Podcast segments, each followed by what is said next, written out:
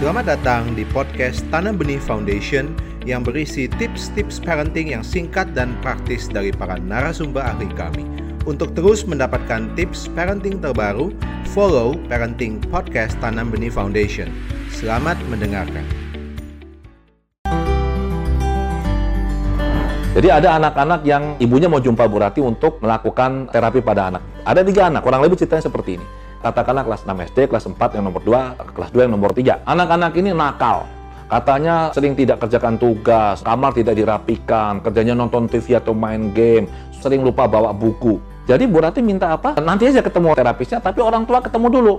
Yang terjadi adalah apa? Di interview nih orang tua. Kemudian diminta, udah nanti ya pulang dulu, besok mulai pagi sampai malam, catat nih, apa saja yang Anda ucapkan pada anak Anda. Setelah itu nanti ketemu lagi. Nah, berapa hari kemudian si klien ini datang jumpa si terapis dan diterangkan, dilihat di situ, ternyata anaknya ini anak yang baik, anak yang penurut sekali sama orang tuanya.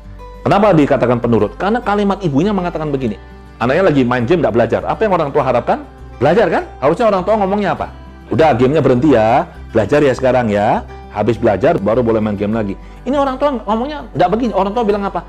Pinter, bagus, teruskan nonton TV-nya ya, pinter. Anaknya nurut nggak? Nurut. Apa yang dia lakukan? Nonton TV, main game. Itu ibunya tambah marah tuh. Katanya ada lagi yang sering bangunnya telat.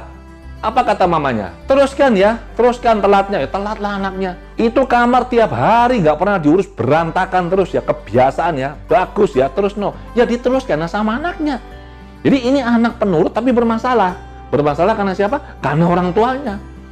Jadi setelah ibu ini diajarkan oleh Bu Rati cara untuk mengubah semantiknya, tiga anak ini butuh diterapi nggak? Nggak butuh.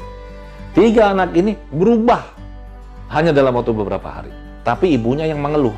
Katanya apa? Susah sekali untuk bicara positif.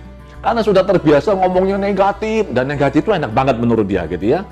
Jadi ya pilihannya di tangan orang tua.